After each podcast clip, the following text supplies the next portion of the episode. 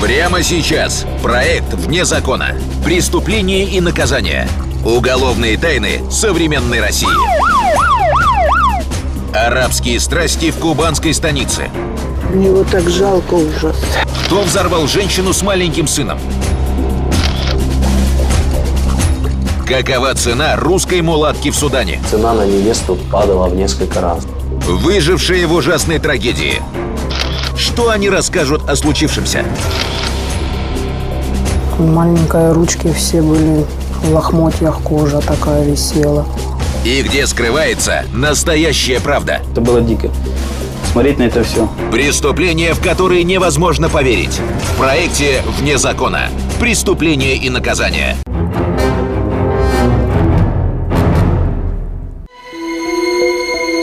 Женщина присела на кровать рядом с сынишкой. Сегодня он долго плакал и никак не хотел засыпать. Наконец-то малыш успокоился. Мать и не догадывалась, все это время за ней из темноты следят чьи-то злые глаза. Дождавшись, пока все заснут, он осторожно проник в комнату, поставил баллон на пол, огляделся. Женщина с ребенком мирно спали. Теперь следовало плотно закрыть окно и открутить вентиль на баллоне с газом.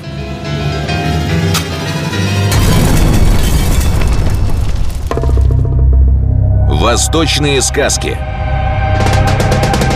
2008 год. Краснодарский край. Тимашевский район. Станица Медведовская. На пульт пожарной охраны поступил экстренный вызов. Горит один из частных жилых домов. Возможно, есть пострадавшие. На месте пожарные обнаружили хозяина дома. Он в ужасе прижимал к себе дочерей. Младшая плакала и звала маму. Помогите нам, помогите, видишь, горит там. Старшая молча вцепилась в отцовскую руку. Мужчине и девочкам требовалась срочная госпитализация. Тоже сам обгорел. Уже кожа уже везде так свисала, прям до мяса видно было, розовая все. Маленькие ручки все были в лохмотьях, кожа такая висела. У меня такой шок был сильный. Ничего объяснить не могут. Потерпевший словно не чувствовал боли. Он умолял пожарных спасти его жену и сына. Они остались в горящем доме. Но погасить бушующее пламя удалось только под утро. К сожалению, слишком поздно. При выезде на место происшествия следственно-оперативной группой был обнаружен труп женщины, полностью обгоревший, и труп малолетнего ребенка около 2 лет. Эксперты установили, пожар произошел из-за взрыва бытового газа. Неужели несчастный случай? Вряд ли. Газовый баллон лежал возле кровати. Ну, обычно же там, где кухня. Ну, странно, кто-то же его туда занес. Выходило, взрыв не случайен. Кто мог желать гибели целой семьи? Из материалов уголовного дела. Потерпевшие семья Светланы и Мохаммеда Фадель-эль-Мула. Светлана – уроженка станицы Медведовской, воспитательница детского сада. Ее супруг Мохаммед родом из Судана. Учился в Краснодаре в мединституте. После учебы остался в России, но по специальности не работал. Занимался частным извозом. В семье 3 детей. 2 дочери 6 и 15 лет и 2-летний сын. Состояние Мохаммеда с дочерьми было крайне тяжелым. Особенно врачи беспокоились за жизнь младшей Софии. Девочку подключили к искусственной вентиляции легких. Удастся ли врачам спасти жизнь малышки?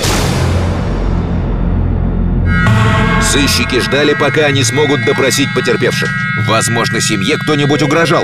Что, если в крае орудует банда скинхедов? Скинхеды проповедуют национальную неприязнь, выступают против иммиграции и смешанных браков. Их деятельность носит экстремистский характер. Одной из самых известных группировок скинхедов стала банда Артура Рено и Павла Скачевского. Большинство ее участников не было и 18 лет. Однако за полгода они совершили 32 нападения. Из них 19 убийств и 13 покушений. Дело Рено и Скачевского слушалось в Мосгорсуде. Судья Эдуард Чувашов вынес вердикт. 10 лет лишения свободы каждому. Это максимальный срок наказания для несовершеннолетних. А на следующий день Эдуарда Чувашова застрелили в подъезде своего дома. Это была месть неонацистов, которые еще остались на свободе. Сыщики проверили все экстремистски настроенные группировки, но этот след оказался ложным. Мотив нападения на семью Светланы и Мохаммеда по-прежнему оставался непонятен. Желали смерти всем или кому-то конкретно? Он темнокожий араб из Судана, она кубанская красавица. Лавстори Светланы и Мохаммеда напоминает сюжет мексиканского сериала. Тогда никто и не догадывался, кто окажется жестоким убийцей.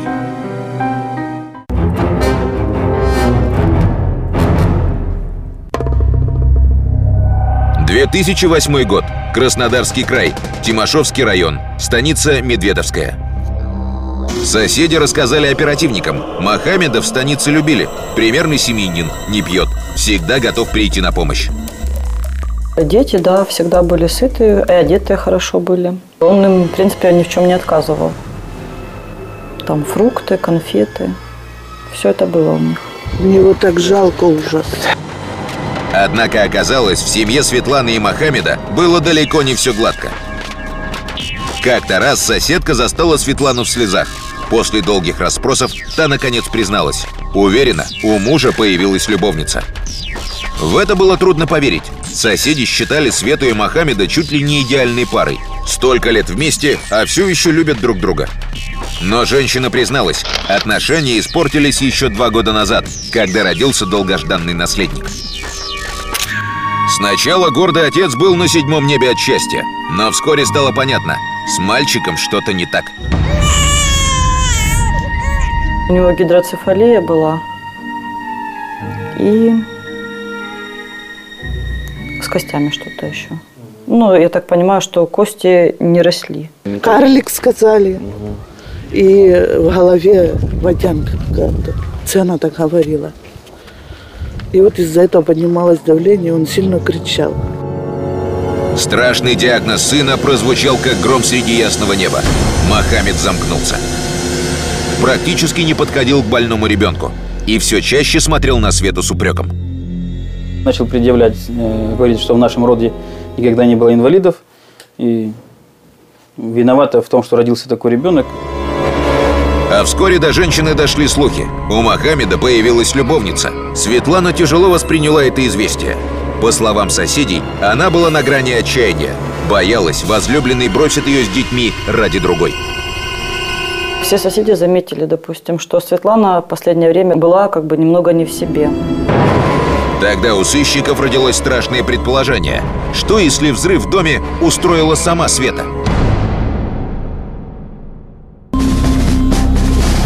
Нередко, чтобы отомстить неверным мужьям, женщины готовы на самые отчаянные поступки.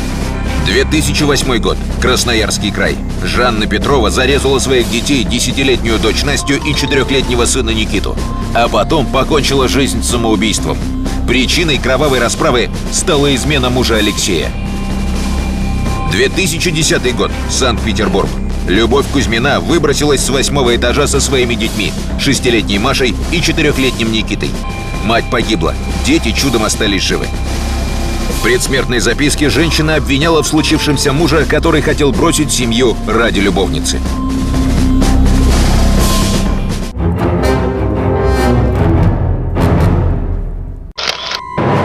Неужели и Светлана Фадель-эль-Мула сама устроила взрыв в своем доме? И ради мести неверному супругу не пожалела собственных детей? Соседи косвенно подтверждали догадку. Света переживала, что у мужа появилась другая. Возможно, она хотела ему отомстить. Может быть, это и она могла сделать, в принципе. Не знаю, нервный срыв у нее был, это 100%, конечно. Не знаю, но она неадекватно себя вела в последнее время. Между тем, следствию стала известна еще одна любопытная деталь. До того, как приехали пожарные, старшая дочь Светланы и Мохаммеда, Надя, искала во дворе дома какие-то вещи. старшая: ой, у меня рюкзачок, у меня рюкзачок, какой рюкзачок? Сзади дома уже собраны вещи в детском рюкзачке в школьном. Ну как вот человек мог это как бы заранее собрать? Там были свидетельства о рождениях и такое, на первое переодеться, трусики, маечки, колготочки, детские вещи. Получается, старшая дочка знала о готовившемся взрыве. Но почему тогда не предупредила маму?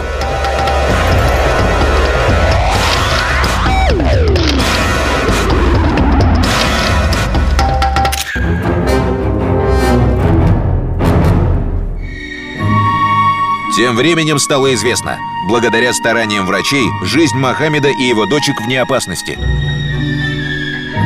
Сыщики решили немедленно их допросить. Услышав о том, что жена и сын погибли, мужчина стал биться в рыданиях. Его горе казалось таким искренним. В детском отделении с Надей и Соней Фадель-эль-Мула работала детский психолог.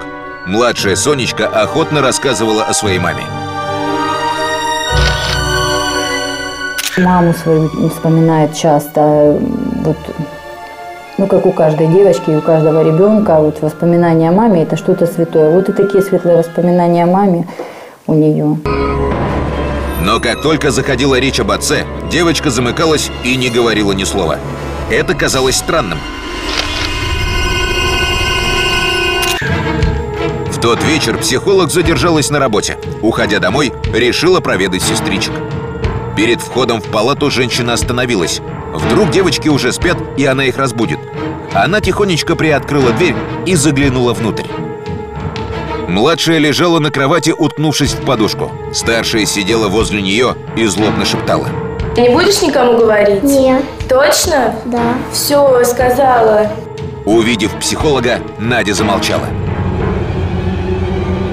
О чем старшая приказывает молчать младшей сестре.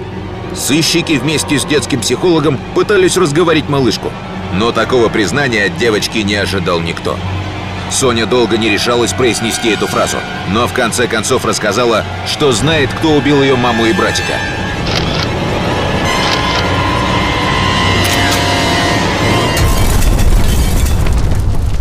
Ее папа. От произошедшего, соответственно, у нее был шок. Она, в принципе, не понимала, что происходит. Единственное, что она говорила, что папа это сделал, это все он.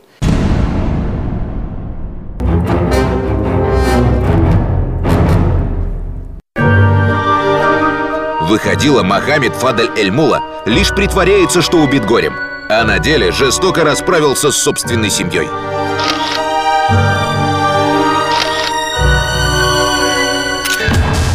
Оперативники поспешили в больницу к подозреваемому. Тот словно почувствовал неладное и решил скрыться. Договорился со знакомыми, чтобы ему принесли верхнюю одежду. Предупредил врача, что на выходные отправится домой.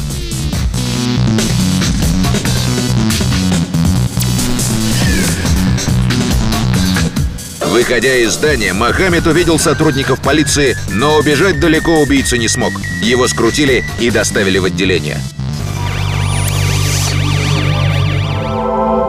Мохаммед Фадель-эль-Мула больше не притворялся и не лил крокодиловые слезы.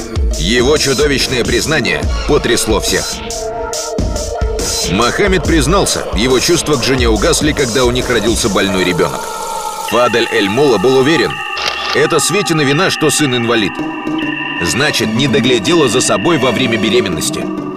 Этот ребенок был инвалидом, что его очень не устраивало. Он всячески высказывал претензии своей жене, происходили постоянные ссоры. Мохаммед закрутил роман с другой женщиной. Впрочем, убийца признался, это была не любовь. Он просто старался проводить время вне дома. Вид больного ребенка его раздражал. Малыш часто плакал. Это действовало Мохаммеду на нервы. Однажды он не сдержался и наотмашь ударил жену по лицу. Почему она не может успокоить ребенка? Заткнись! Светлана расплакалась, а Мохаммед выбежал из дома. Всю ночь он бродил по улицам. Тогда в его голове созрел коварный план. Жена и больной сын только обуза. Он с дочерьми начнет новую жизнь. Они уедут в Судан, на его родину.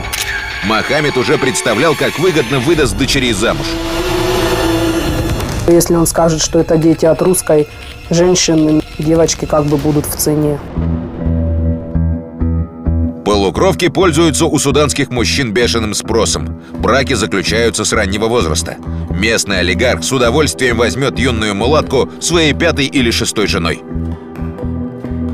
Там не надо на нее не смотреть, ничего. Родители встречаются с родительской стороной жениха, договариваются. Там за девочек большой колым, выкуп получается. Золото, деньги, я так думаю. Удачно выдав дочерей замуж, Мохаммед обеспечит и свое безбедное будущее. Но если на родине узнают, что у него еще есть больной сын, свадьбы дочерям не видать. Если семья жениха узнавала, что кто-то из родственников или из близких родственников являлся инвалидом, соответственно, девушка не выходила замуж. Потому что уже как бы на генетическом уровне, получается, это может продолжение рода сказаться. Взвесив все, Мохаммед понял, его план не такой идеальный, как показалось сначала. Как быть уверенным, что о больном сыне никто не узнает? Вдруг Светлана привезет мальчика в Судан? От этой мысли Мохаммед содрогнулся. Какой будет позор? И главное, о чем он подумал, как вывести дочерей из России.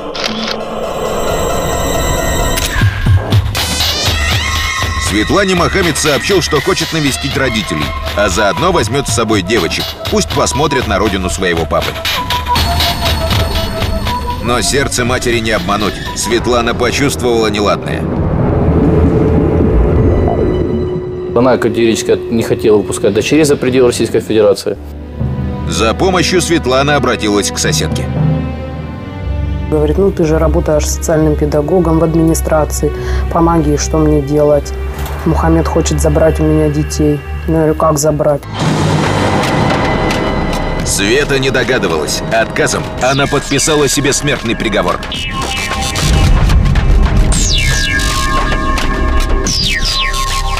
К своему чудовищному преступлению и последующему бегству изверг готовился тщательно.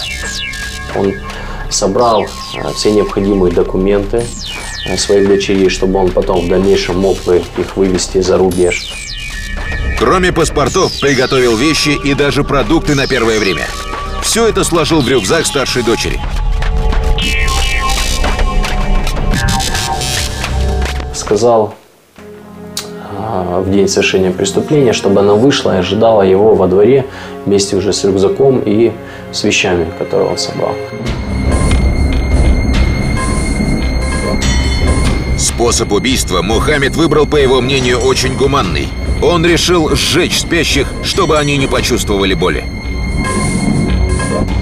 План нелюдя был прост. Он хотел дождаться, пока жена с его двухлетним сыном уснут, а потом взорвать баллон с газом, сымитировать несчастный случай. Отключил газовый баллон, который находился в кухне, перенес его в жилую комнату. Мохаммед был уверен, он предусмотрел все.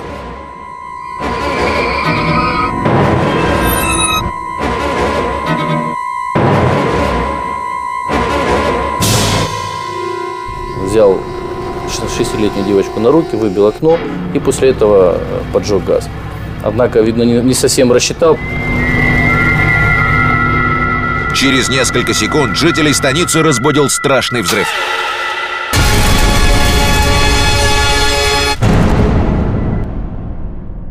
Даже, значит, окна вылетели до нашего забора, там метра 3-4.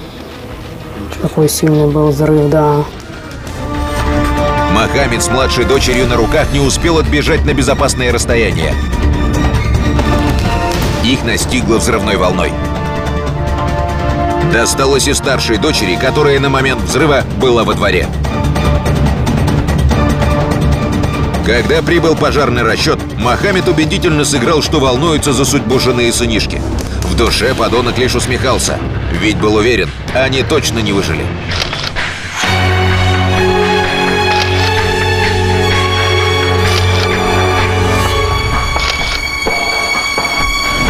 Вся следственная оперативная группа была у нас, можно сказать, в шоке, потому что такое сделать, тем более со своей семьей, с сыном и совершеннолетним. Но это просто было дико. Смотреть на это все. После выписки из больницы дочерей Мохаммеда отправили в интернат. С младшей еще долго пришлось работать психологу. Она плакала, звала погибшую маму. И бледнела, если кто-то упоминал об отце.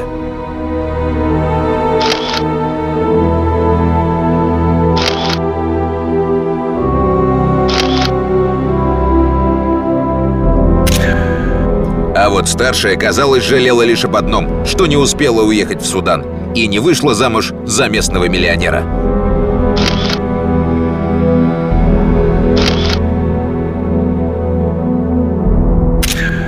На суде Мохаммед Фадель-эль-Мула пытался оправдаться. Якобы действовал ради счастья дочерей. Но Краснодарский краевой суд учел все обстоятельства дела. За убийство жены и двухлетнего сынишки Фадель-эль-Мула был приговорен к 15 годам колонии строгого режима. Возможно, за эти годы подонок осознает, что он наделал. Ведь даже дикие звери не убивают своих детей.